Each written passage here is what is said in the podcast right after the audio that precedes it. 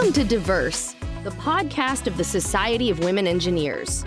SWE supports the advancement of women in engineering and technology. You can find all of our podcasts on SoundCloud, Apple Podcasts, and SWE's blog all together at alltogether.swe.org. Looking for more information and data on women in engineering? Head over to research.swe.org and review the groundbreaking research that SWE has been conducting. SWE's research efforts include reporting on women of color in engineering and how community colleges may play a role in getting more women to graduate with engineering degrees. You can also check out the annual SWE Literature Review in SWE Magazine's State of Women in Engineering issue. Hi, I'm Jessica Rannow. I served as the FY17 president of the Society of Women Engineers. Welcome to SWE's Diverse Podcast Series. Today we're recording live at WE19 in Anaheim, California. We are here with 16,000 engineers. Isn't it crazy? And it's there's just so much energy and just so many people here. It's like it, and the weather's beautiful here. It I don't know. I'm from Ohio, so I'm I'm excited from to be here. It's not raining. I'm joined here today by Sierra Reid, Product Marketing Engineer at Intel. Sierra just gave a talk in the WE19 Member Center titled Job Crafting 101 Simple Steps to Creating Your Own Career. Thanks for joining us today, Sierra. Thank you so much for having me. So, first off, can you tell us more about yourself? Things like your educational background and what you do at Intel? Yeah, so I studied uh, an interesting mix of computer engineering and business and entrepreneurship in school. So I came from Intel parents, um, always knew I wanted to work in tech, and but wasn't quite sure what that would look like. So I had gone computer camps, and I in my uh, school search realized that um, one of the local universities within the Pacific Northwest, so Gonzaga University, had an engineering major where you could get an engineering degree but also a business minor.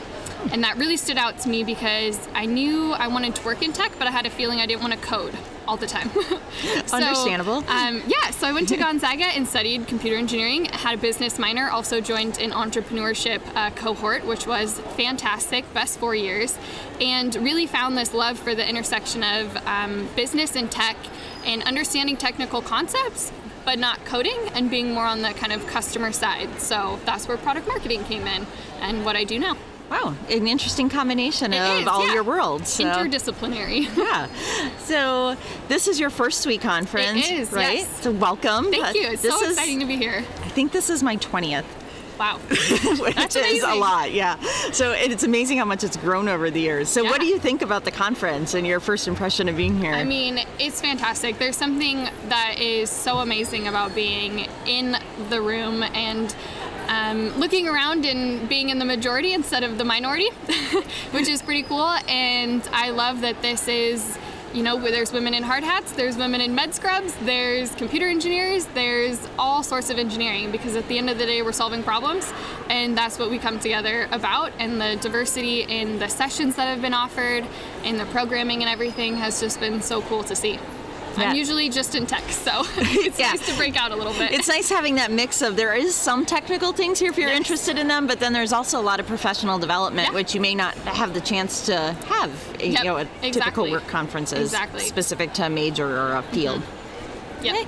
So you and you also just recently got involved in SWE through Intel. I Can you did, talk a little bit about why Intel is uh, involved in SWE? I know they've been a long time sponsor. I mean, as long as I can remember in the 25 years I've been a member. They have been, um, and a lot of it actually came from uh, my best friend. So we uh, met in middle school and both loved science and tech. And she went to University of Utah and was super involved in SWE in their collegiate section. I think she's won national awards. She's awesome, huge inspiration.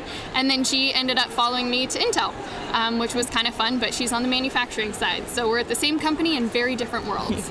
and I've slowly through her met amazing women at Intel who are also involved in SWE, and I've started to go to some of the events within um, the Columbia River section. And she'll be president next year, which is so exciting. So, um, best friend uh, kind of tagging along for some of that.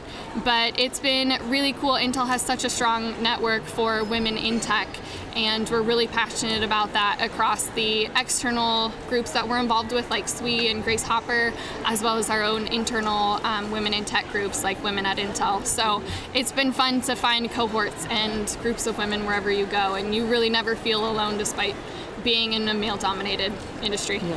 That's great. You know, having that support is really important as mm-hmm. you at all aspects of your career. Oh, from yeah. when you, you know, the keynote this morning talked about that finding your squad yes. and having that group that can support you throughout your career. Yeah, it's so cool. We had Intel had an info talk yesterday, and one of the um, I think she's been a former SWE president, but she's now um, the technical assistant for my VP, which okay. is pretty cool.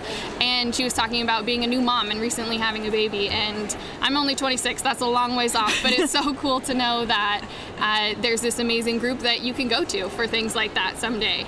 And she's just been so willing to share her experience and what it's like to have this crazy job role where she's traveling all the time and she's also being a new mom. And it's like that's something that hopefully I'll experience someday, but it's nice to know that you've got that support network there you can find someone that's yep, been there exactly. before you. Yeah, you know the pioneers of SWE when SWE was formed almost 70 years ago, they, they didn't necessarily have that. So it's a oh, great yeah. resource that you know you're not alone anymore. There's always yes. going to be someone that's been there yeah. before yeah. you. And my mom's it. been fantastic at. She was in tech too, and giving me her perspective. But it's it's kind of fun to be like, but mom, things have changed a little bit. She'll hate me saying that. But, um, you know, I love your perspective, and here's some cool things. And it's a awesome network though that comes out of that. So Excellent. So let's talk a little bit about your presentation today yes. that was uh, about job crafting. Yeah. Can you uh, talk a little bit about it and um, what you shared with the audience that was here yeah. today in the Member Center? Yeah, so I did a quick kind of 20, 30 minute, I guess you could call it a lightning talk on job crafting. And uh, this is something that's super important to me because I think a lot of times we underestimate the power that we have over controlling our own careers and keeping kind of our destiny in our own hands, so to say.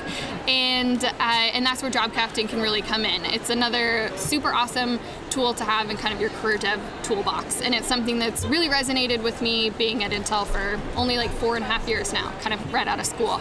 And I learned about job crafting through one of my amazing mentors who actually brought it to Intel. So uh, Vicki Mueller Espinoza is, um, I call her my fairy godmother at work, but she's been fantastic. And we had a conversation one day over coffee at work, and she was like, Sierra, I don't think you realized it, but you're job crafting. Because I was describing to her how I kind of took on some opportunities, but tweak them slightly so they better fit with what I wanted to do and my career goals.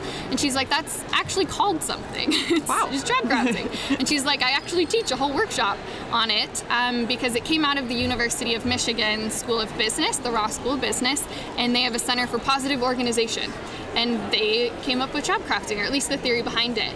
And there's a full kind of three hour formal workshop. But Vicki and I um, started talking, and I was like, I think this is something that we could almost take on the road and we could condense down into kind of bite sized information. And so we first took it to Grace Hopper and did a one hour workshop there. And then we've condensed it further to like a 20 minute talk, which we've taken around staff meetings and stuff at oh, work that's because good. it's catching on like fire, let me tell you, um, because it really resonates with people. And I think knowing that there's terms for what you've been doing or what you're hoping to do, and sort of understanding the te- techniques and stuff behind it really resonates with people. Uh, so the talk today was really focusing um, on what job crafting is, and then the three main techniques behind it, which are task crafting, uh, relational crafting, and cognitive crafting, and how exactly you can start to change and make small tweaks to your job activities with those techniques. Can you talk a little bit more about those three different uh, yeah. ways of crafting? Yeah, so the cool thing about them is it's not really a one size fits all model where you do have these three techniques, but based on your tasks, you can use all of the techniques. Maybe one technique works best. Um, and that's what's fun because you get to have a little creativity as you kind of go through and um, start to almost engineer your, your job role a little bit. But uh, with task crafting, it's really about changing the activity itself. So you could change the frequency of it. Um, maybe you actually eliminate it. Maybe you assign it to somebody else and you take a task on from them. Um, and that one is just more about the, the actual activity itself and what you're really doing with that kind of task. And then relational crafting, which is a super fun one, is all about the people. So changing who you do the task with, or maybe who you don't do the task with. Um, both can be important. both can be important. A fun analogy I think for thinking of this one is if imagine we have like a box of funfetti cake, just go with it. And and I'm like, okay, I want you to make a cake. It's probably pretty easy for you as one person to go off and make that cake. If I tell you six other people are going to make that cake with you, that's going to get a lot more complicated a lot faster. It's probably easier to do that solo. Mm-hmm. Unless we set it up where you put the cake in the bowl, and then this person that just walked by is going to put the eggs in the bowl, and then I'm going to put the butter and the sugar in the bowl, and we're all doing solo tasks as part of a larger task. Um, where that will be a lot more kind of easier and less likely to turn people into a food fight. Yeah, people aren't overlapping exactly. each other and cramming so in the kitchen. yes. So it's all about managing the people around you with the task. But a fun aspect of this one too is learning from each other, which I think is so important. And that for the most part, um, even when we're working in areas of innovative tech or in areas of innovative engineering, probably somebody's done that or you know been there, done that before. Mm-hmm. And so, what can we learn from each other to add that human element into what we're doing without having to without having them do the task? You're still the one doing the task at the end of the day. Uh, so that's a fun aspect of it too. And then cognitive crafting, this one's my favorite because it's all about mindset. Okay. and I think we really underestimate the power of mindset and what mindset can do for us. So this could be uh, looking at a task or something you have to do, but thinking about the social impact. Is it going to protect somebody someday because your code is going into, you know, the automatic brake system of a car and could save somebody's life? Is it um, having an impact on climate change, which is an area you're really passionate about? Mm-hmm. Um, I work in gaming and I'm so passionate about having more diversity in gaming and all of the anti-toxicity that is happening or the toxic behavior so how do we have okay. anti-toxicity in that space? Uh, so that's something that's a big motivator for me. Um, career impacts can be a big motivator for people. I am 100% driven by career impacts and um, reaching my career goals and things like that as well. And then uh, sometimes just understanding the necessity of doing a task. It's probably the least favorite one for people, but sometimes you have to do the email and go through email because if you didn't, I'm pretty sure the world would collapse in like yeah. 10 minutes if we all stopped doing email. So we have to do it, but that the understanding of the necessity and what it leads to mm-hmm. um, can sometimes just be the motivation you need to do it. So, how have you found job crafting to be helpful as you've begun your career? Yeah, it's been um, it's been so helpful, and the cool thing I think is that I actually started off doing it sort of unconsciously. That's what um, it sounded like, is, yeah. Which bless Vicki for kind of pointing that out to me because uh, I've always loved having sort of the awareness of career dev and the awareness of yourself and what you enjoy doing and what you don't enjoy doing. And I love career development workshops. I'm a learner at heart, so career development has been something where it's like, oh, there's so much for me to learn. uh, but the cool thing about it is, as I've gotten further in my career to the point where um, it's less asking for opportunities and opportunities being brought to me, mm-hmm. um, just because of being established and having a skill set and everything, is as I take on new opportunities from the get go, I can have them crafted to be um, beneficial for me and to provide the most meaning. So I can know that, like, okay, I need to work with other people on this because despite being an introvert, I'm an extrovert at work. And if you put me in a cube by myself and nobody to talk to, I'm going to be real sad. and it's not going to be helpful for anybody. So, what's the human element in what I'm doing? Or what do I need to make sure relationally is, is in that task? Or is this going to achieve a career goal? Or is this something that I'm just doing busy work for somebody else? That might not be the best task for me then. Okay. Uh, so being able to start to um, preemptively think of those things and then continue to do check-ins and just always make sure I'm aligned with my values and my strengths and my passions because at the end of the day that's where you're going to find your purpose and your meaningfulness and the work that you do. Yeah, you want to enjoy what you're doing. Exactly. We spend yes. a lot of hours at work yes. to, to, not and, enjoy what you're doing. Yeah. And a lot of it comes from um, I, I started off my talk with this, but kind of what drives me with career development is challenging the status quo that you have to be miserable for the 20 whatever years it takes you to achieve a dream job. Like point blank, I think it's stupid. Yeah. that you have, exactly. You have to be miserable. like what is that about? So I one I would love to be a VP at Intel someday. That's my career goal but I'm not going to be miserable for the 20 whatever years. I, I say 15. I'm going to yeah. do it in 15. Because I think sometimes um, when people think that it's they need to just push through this, when they get to that next step, they're not happy yeah. in that either no. because you're leading up to it. The lead up step should yeah, also be something you enjoy exactly. doing. Exactly. Your intentions are wrong. Your mindset is wrong. And so we can use job crafting and other techniques to make sure that we have dream jobs along the way to that goal job. And um, I do a lot of mentoring with like recent college grads and interns who rightfully so have come into the company or coming into an industry and it's just not quite the right position for them. But maybe there's things that we can tweak or we can at least find that passion area for, for them. Because um, I believe if you bring passion to anything, we can teach you how to do anything. Yeah. so bring that and we can get you where you need to go because we want to keep people in this space. We want to keep people in tech, um, in engineers in this space. And if it's not the right fit, that's okay. You don't have to be guilty about that. Um, it's as much, you know, societal things or whatever kind of comes into being that, um, but we can get you there. So, as you've delivered this presentation, I know you had a few people lining up after yes. your talk here today to talk about it, and you said you've been taking it on the road with like um, meetings at work yeah. or you know um, department meetings. What a reaction have you gotten from people as you've delivered this yeah, uh, so information? far it's, it's been a lot of aha moments, which has been awesome. Um, it's a lot of people realizing kind of what I did the first time, which is, oh my gosh, there's words and theory and real execution um, and steps to doing this. And I think at the end of the day, we all have some understanding of like what I enjoy doing and what I don't, don't, don't enjoy doing and what makes work, you know, when you leave work with that like spring in your step and you can't wait to get back, what is it that happened that day or that week that got you there?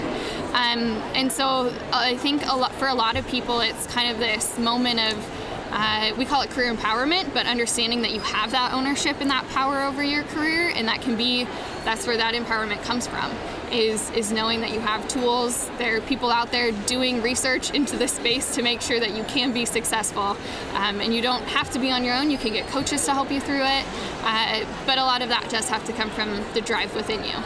And I think sometimes it's um, a little frightening for people to realize, like, oh crap, I haven't had that drive, so I probably need to have that drive. Um, but sometimes that's the realization that it takes and that ownership. well, I'd like to thank you for talking yeah, today. So i know the uh, people attending WE19 we're glad to have you share your well, message. Thank you. It's been super fun. And it's you know one thing about SWE is there's so many things going on at one time. So yes. it's always nice. This is going to be nice for people to follow up afterwards with a podcast yeah. about something that they may have been in the job fair or someplace else at oh, conference definitely. to catch up on. So yeah, I hope it's helpful for people and they can just walk away remembering like you have ownership of your career, you have power over your career, um, and go find that meaningfulness and happiness will come. Thank you again for joining us at WE19 and sharing your message with the attendees here. I'm Jessica Rannow. For all of us at SWE, thank you for listening and for enjoying SWE's diverse podcast series. Thank you for listening to this podcast. We hope you enjoyed it. Please don't forget to leave us a review on iTunes or like your favorite episodes on SoundCloud. If you have not already made plans to be part of the largest gathering of women engineers in the world, visit our WE19 conference site at we19.swe.org. Information on housing, registration, keynote speakers, and more is now available. See you there!